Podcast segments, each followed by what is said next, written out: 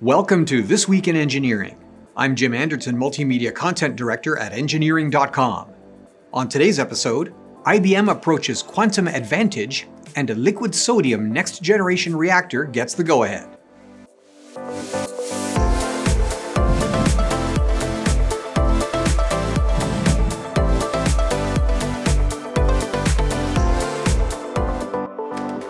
Today's episode is brought to you by Engineering.com, a globally trusted source for engineering content.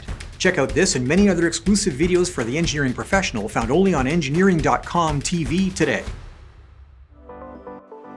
Moore's Law famously predicted the dramatic increase in transistor density seen in modern integrated circuits, but as gate dimensions drop into the single digit nanometer range, physics suggests that there are limits to how dense those chips can be.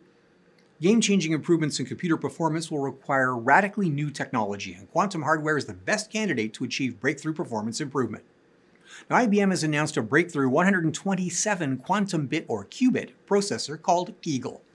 According to the company, the Eagle processor represents a tipping point in hardware development, where quantum circuits cannot be reliably simulated on a classical computer. So, what makes quantum computing different? Compared to current technology, which uses very small networks of transistors as gates to process binary signals, quantum computing harnesses the very non Newtonian behavior of matter at the subatomic level. Compared to the switching behavior of transistors, quantum computers can operate at states other than simple binary 1 and 0. Now, one consequence of these expanded states is that increasing the size of an array of qubits dramatically increases the computational power of the system as a whole. The current performance goal is termed quantum advantage, the point at which quantum machines outperform traditional equivalents.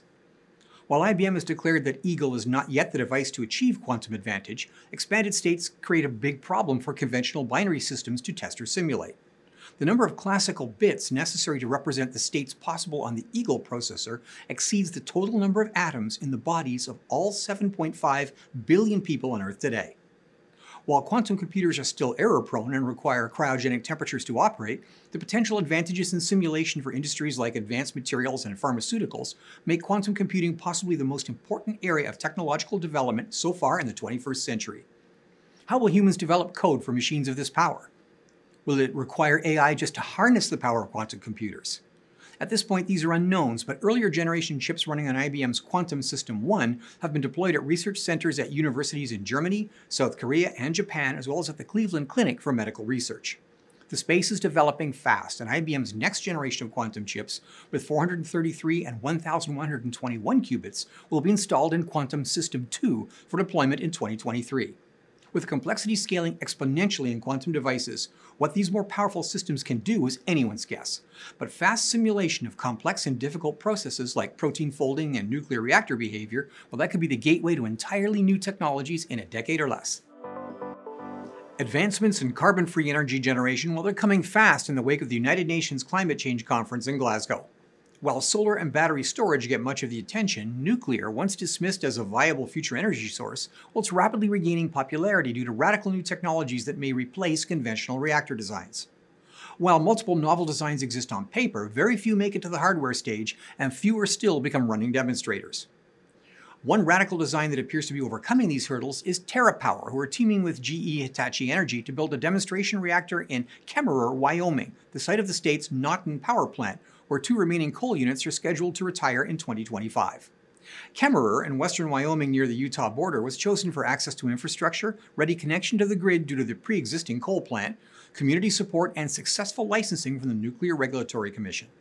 The core of the project, the Natrium reactor, is rated at 345 megawatts electrical, and according to the company, is four times more fuel efficient than conventional light water reactors. Typical of new generation designs, it also requires less site infrastructure using 80% less nuclear grade concrete per megawatt equivalent. The key elements of the design are a liquid sodium fast reactor operating at atmospheric pressure coupled to large scale thermal energy storage similar to systems used in renewable projects. The fuel is high assay, low enriched uranium, and the system operates with 8% higher thermal efficiency than conventional reactors with a greatly simplified design. The thermal storage system is key to system simplicity. The reactor operates continuously at a high capacity factor without throttling, diverting power not immediately needed by the grid into heat storage and releasing it for power generation at times of peak demand.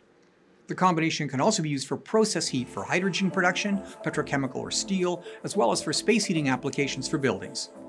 The project will employ 2,000 in the construction phase and approximately 254 for reactor operations. Project completion is expected in seven years. Well, that's it for this week's episode of This Week in Engineering. To check out these podcasts as videos, visit engineering.com TV. If you like this show, consider joining engineering.com to get personalized story recommendations, follow the topics you care about, and participate with the global engineering community. Thanks for tuning in.